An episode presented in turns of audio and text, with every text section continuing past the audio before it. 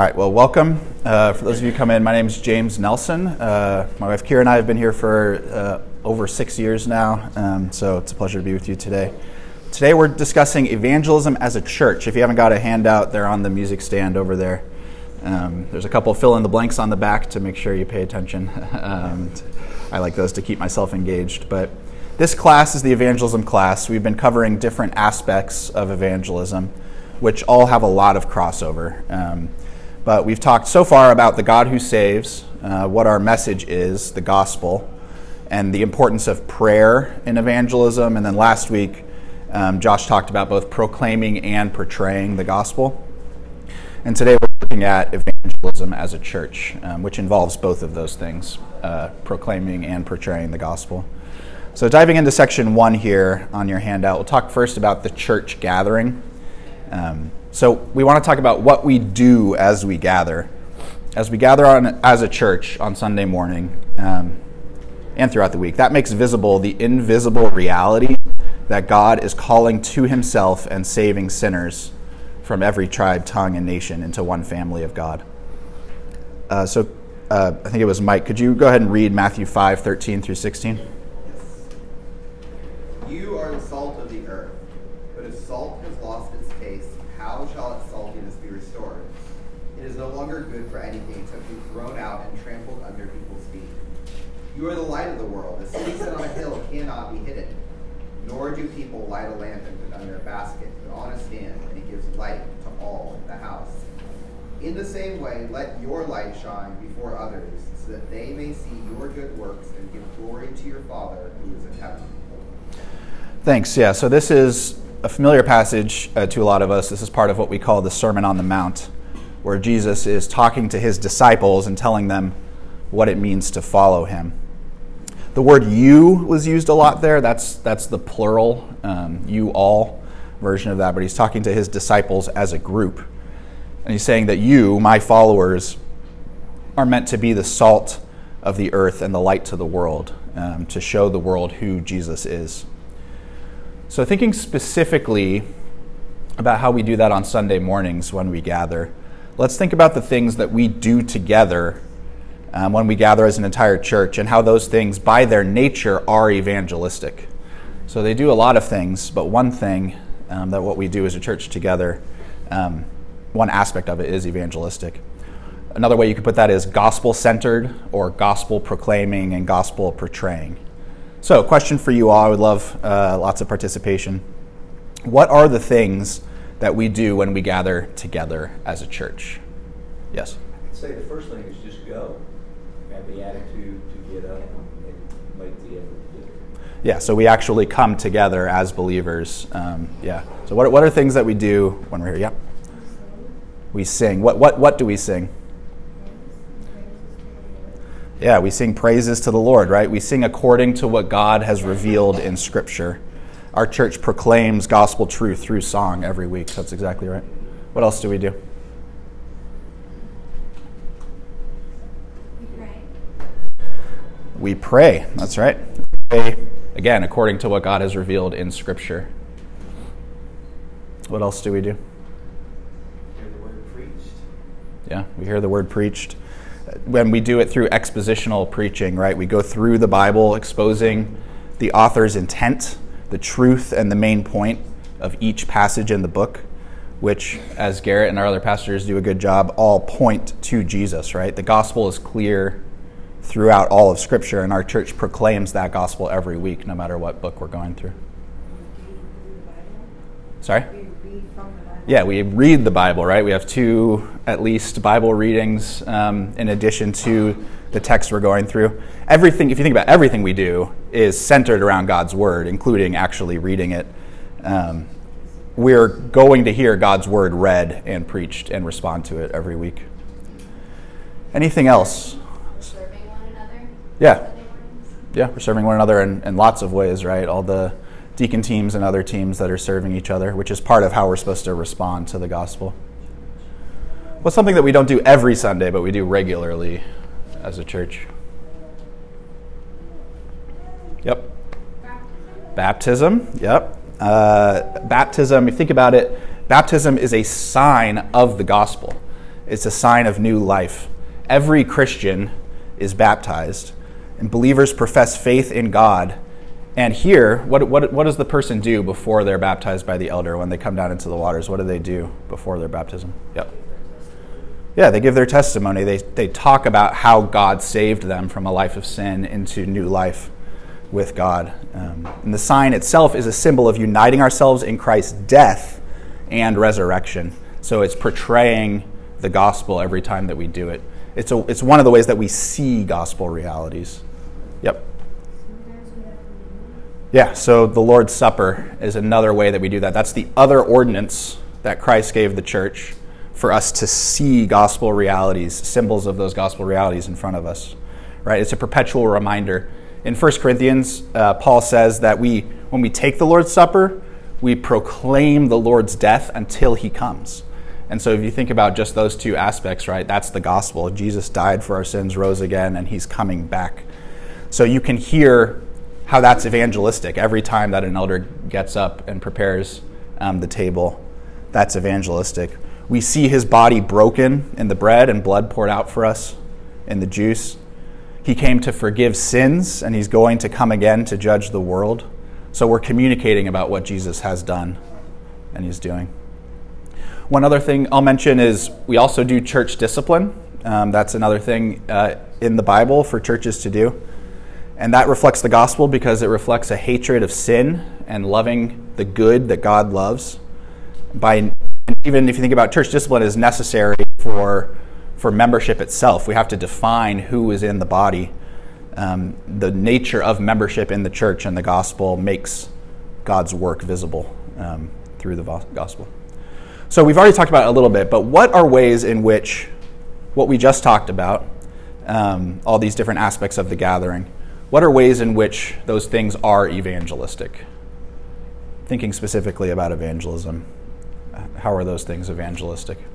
Yep. Yeah, so through the prayer itself, we can pray for evangelism opportunities. Yep, that's right. But what are, what are, what are some ways, or if you maybe are a non Christian sitting in on church, what are some ways in which those things that we just talked about would be evangelistic? If we're doing them the way God wants us to. Because a visual demonstration of a life that's been changed, submitted, desires to worship something other than itself, is looking out for the needs of others, has a different focus than the world. Um, there's something that's been changed or adjusted in that life. Yeah, definitely. It's really good. And maybe even a little bit more go- basic. We were talking about this earlier, but like the gospel is proclaimed every week in our church um, and should be, right? And so if you come to our church, you should hear the gospel every Sunday, um, not just not just on the Sundays that we do communion or not just on the Sundays that baptism happens, but every Sunday we're proclaiming the gospel, right? Yep.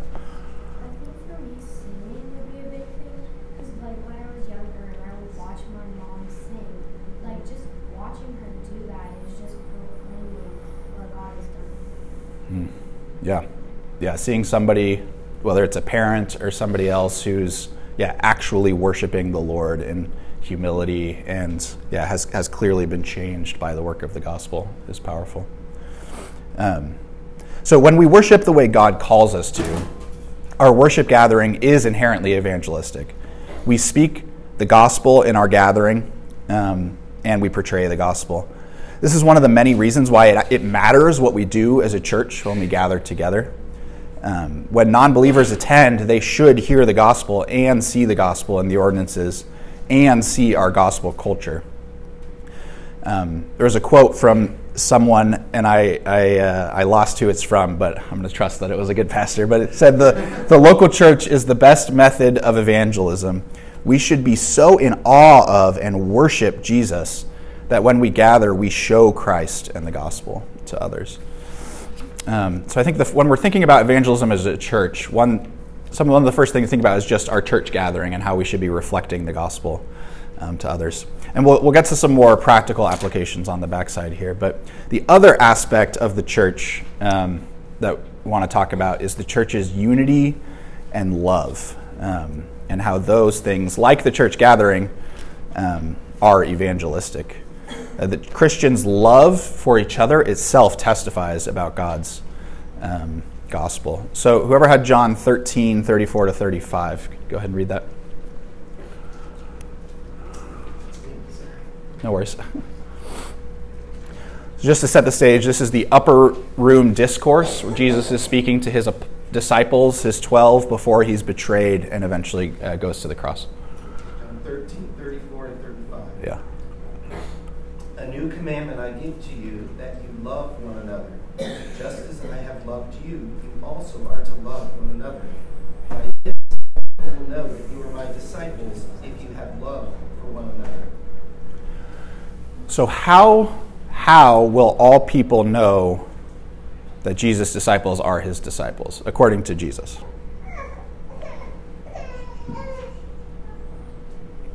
In,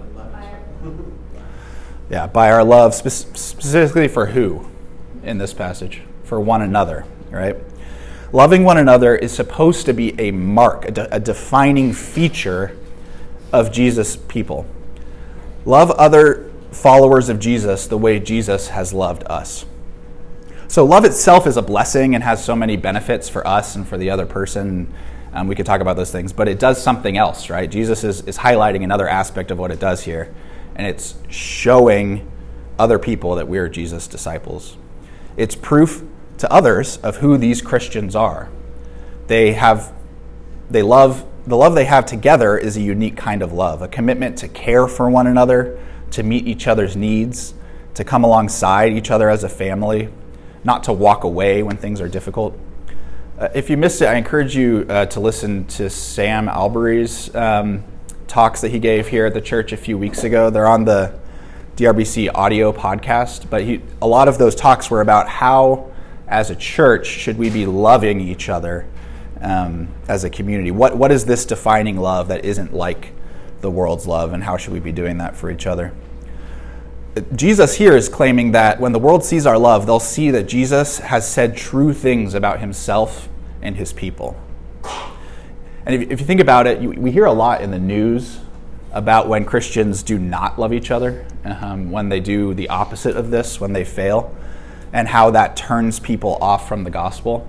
And for me, I, I think that can sometimes feel discouraging. Um, but I want you to think about the other side of that coin for a minute. Just how beautiful and encouraging it can be for us to participate in real, genuine love of each other, and how that will turn people on to the gospel, um, and how that love should be a, a defining feature of the church.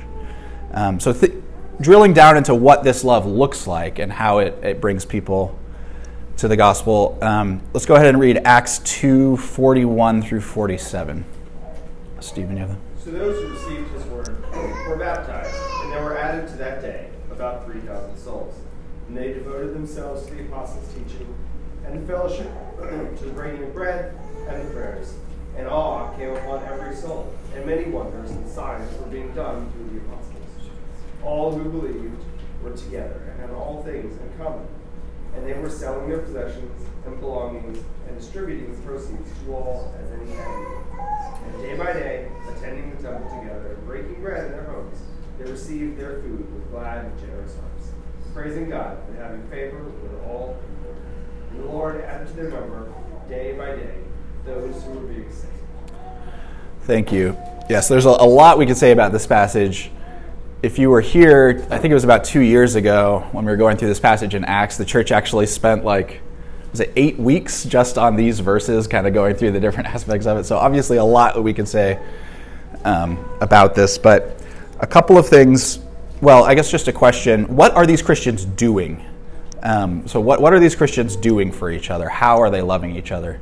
Anybody pick up any of the things that they're, any of the ways that they're loving each other in that?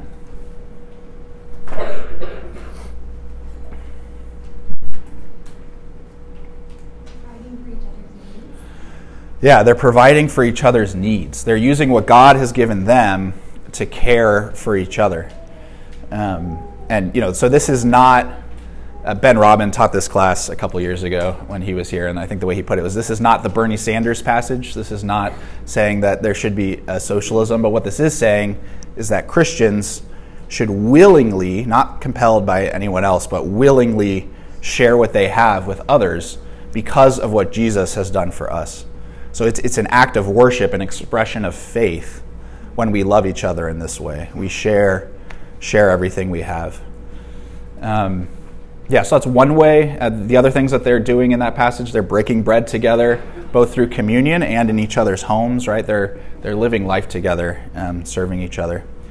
So, either Stephen or someone else, do you remember what the first and last verse of that passage said? What was the result of, of their love for each other? So, verse 41 and verse 47 repeat the same refrain. Does anybody have that?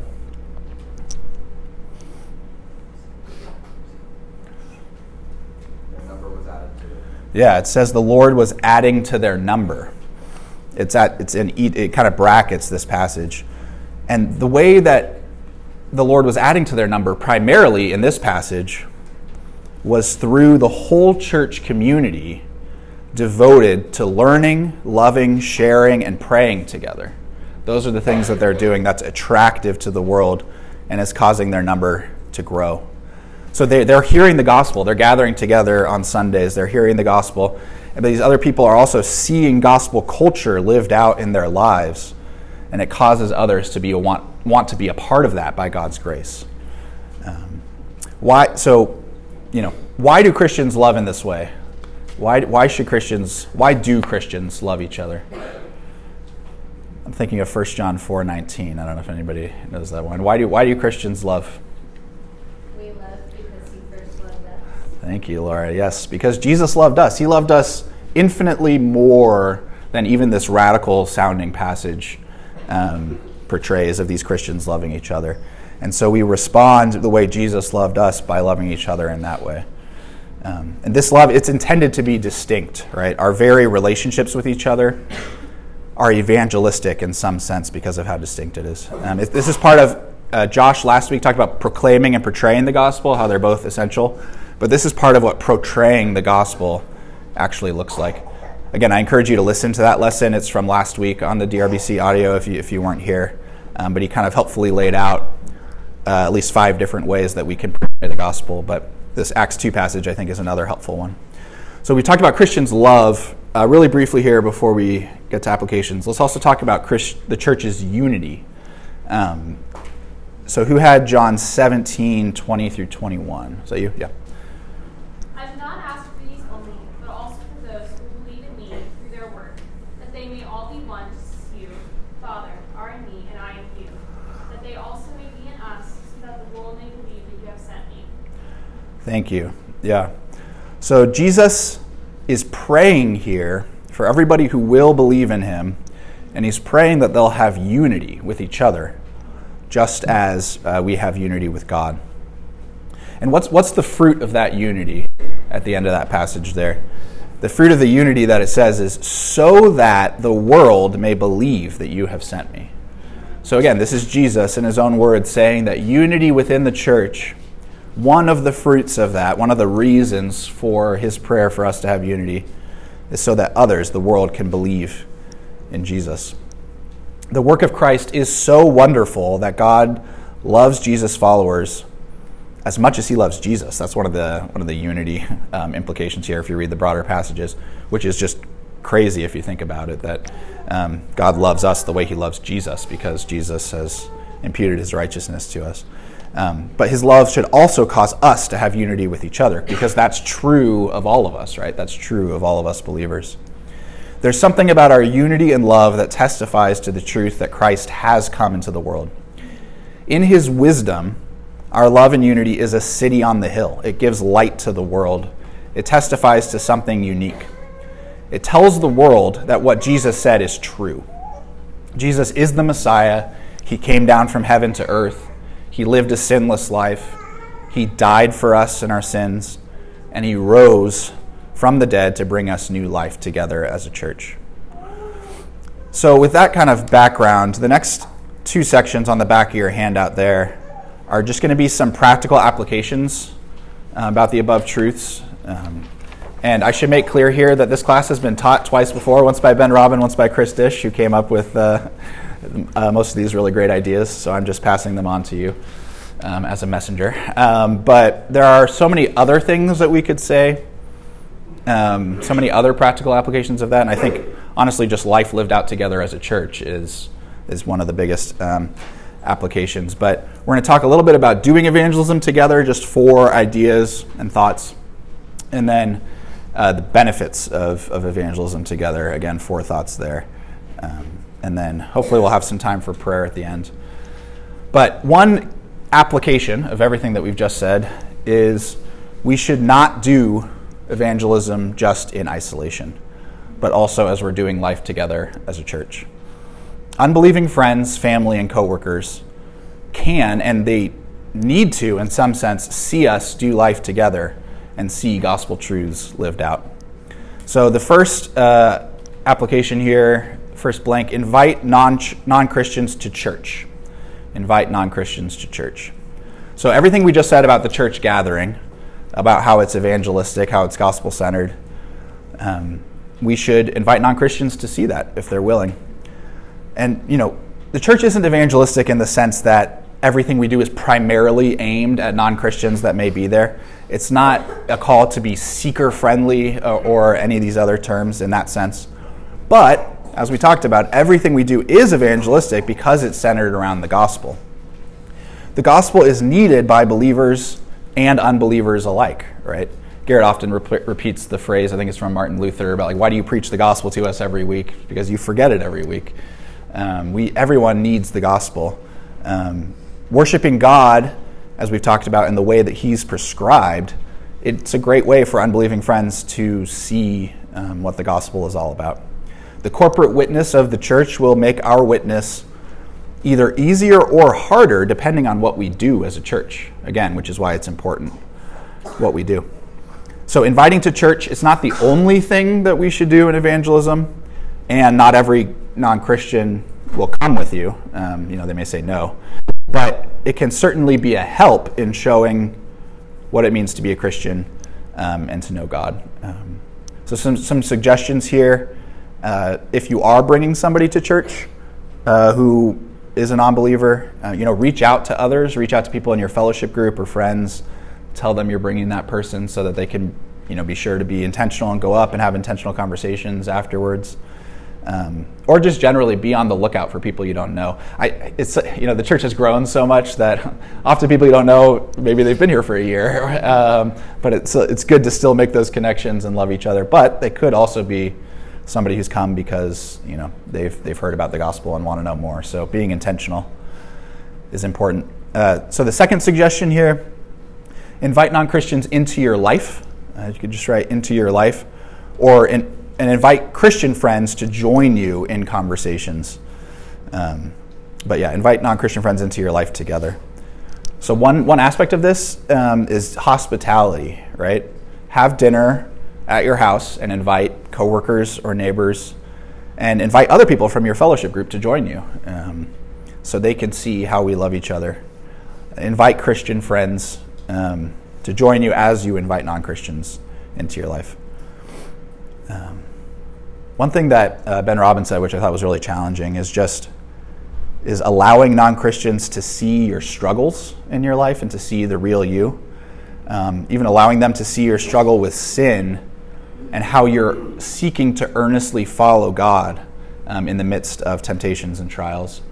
Uh, he put it this way, which I think is great. The difference between us and non Christians is not that we don't sin and they do, it's that Jesus deals with our sin. It's that we are good repenters, or should be by God's grace. We turn from our sin and trust in Jesus. And even allowing uh, non Christians to see that happening in our lives. Um, can be evangelistic. Uh, the third blank here as possible, connect with Christians who live close to you, who live near you. Um, this can mean that if you are moving because your rent is up, that you seek out other Christians in this church and seek to live near them. Or if you're pretty fixed, it could just mean uh, meeting Christians that live near you and connecting with them. Um, but a lot of the things we've been talking about will be a lot easier if you live very close to to other Christians. Being closer together makes it easier to spend time together, makes it easier to invite others into that fellowship and help them get to know other Christians.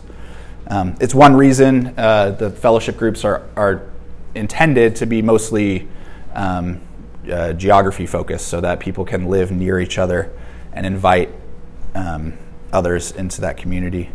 Um, so, one example of this uh, so, my lovely wife Kira started a neighborhood Bible study um, with another solid Christian mom who literally lives right behind us, and there's a fence in between our yards, and our kids will just like run in between the, the fence sometimes. It's a little concerning sometimes, like, where are the kids? I don't know, hopefully over there. Um, but it's been really nice to be able to meet um, this other Christian family. But they started this Bible study together, so, so Kira knows there's at least one other solid Christian mom who's going to be there, and they can kind of bounce off of each other and help each other, as opposed to just by yourself, kind of grit of your teeth can be a lot more difficult. Um, so it's, e- it's easier when there's another faithful believer to commit to something with you as well. So, yeah, have your mind's eye open. What are who are Christians that live near me? Can I meet other people and, and see who are the Christians near me? Um, but yeah, doing life together that way. And then the last one here um, you see is yeah, pray and talk together about evangelism. Again, this is part of the reason why we're doing this class, why we do testimonies at the beginning, why we do why we pray for each other. Um, this is something that we can and should be doing in our discipleship relationships as well. Um, it, you know, it feels awkward. Evangelism often feels awkward and hard, at least for me. I don't know about any of you. And we haven't been having conversations about the gospel with other believers, or we haven't been having conversations about evangelism with other believers. As my wife would say, embrace the awkwardness and dive in. Um, talk about talk about how we can be intentional, pray together that God would help us see opportunities around us, help us to have boldness. Um, if, I, if I'm not hearing others talking about what they're doing, I can forget to make this a priority.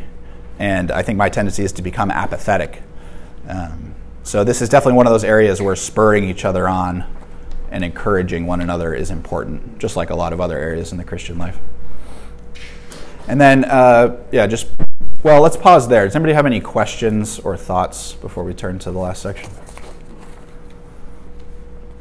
Yeah. I'd like to offer the little town that I, I live in now, the, uh, they do a pizza and a prayer. So they have men from the, uh, the church come in and cook the pizzas, and then they set up a booth.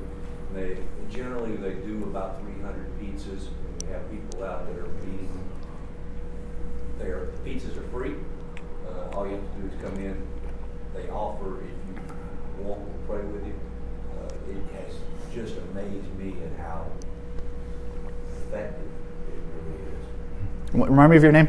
It's Gary Master. Gary. I'm uh, Jason's father. Okay. Yeah, that's a great. Uh, we did a fall festival here, which I think was kind of similar last year. But yeah, I think there are lots of ways. Well, kind of going off of that, one encouragement maybe be creative around Halloween. It's this week. It's on, it's in a couple days. One day. I don't know what the day is, but um, uh, but yeah, maybe invite somebody over to your house um, to either go trick or treating with you or to be at your house when people come. Um, but yeah, there are lots of ways in the community where we can think creatively and intentionally about how can we get Christians together and be able to interact with people um, together. Yeah, and I think it's important that you're, you're not forcing it down their throat, but giving them the opportunity. Any other thoughts or questions before we move to the? Food. Yeah, food is food is good. Yeah, we talked about hospitality. Invite somebody over and tell them you're going to cook for them. That's, I mean, that's a pretty good incentive.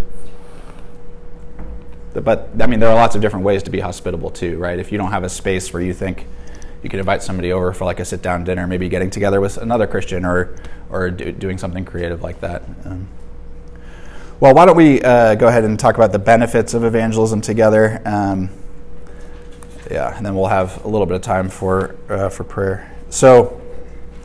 The first, so these are, we're talking about the byproducts and blessings of participating in evangelism together. Again, spe- specifically thinking about evangelism as a church. So the first thing is just growing in boldness together. Um, so together is the blank there. But when we have shared experiences, um, that encourages us in the way that we talk about the gospel. When we see somebody else doing it, it lessens fear and anxiety about sharing the gospel. Um, and this kind of leads into the second point, which is we learn from one another. Um, learn from one another. As we hear one another, uh, we grow in our understanding of how to navigate conversations. And I know I, I struggle with this a lot, but you know how to transition from talking about sports or what we did over the weekend or something else to talking about the gospel. Um, hearing somebody else either share their stories or being with them can can help give us ideas about how to do that. Um, can also help us to learn how the gospel applies to certain things that we haven't thought about, like suffering.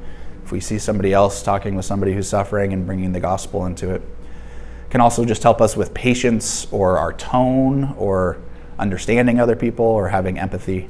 Um, yeah, there's ways to learn from one another. So I guess a question from you: Does anybody have an example of how they've learned um, from watching someone else engage in evangelism or even or just talking with another believer about it. Does anybody have an example of that?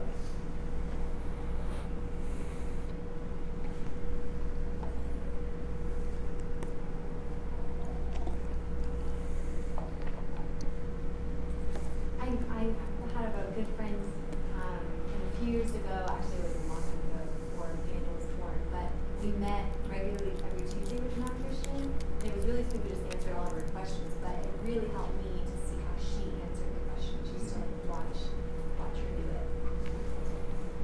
That's that's a great idea. So you and another Christian friend meeting with a non-Christian friend.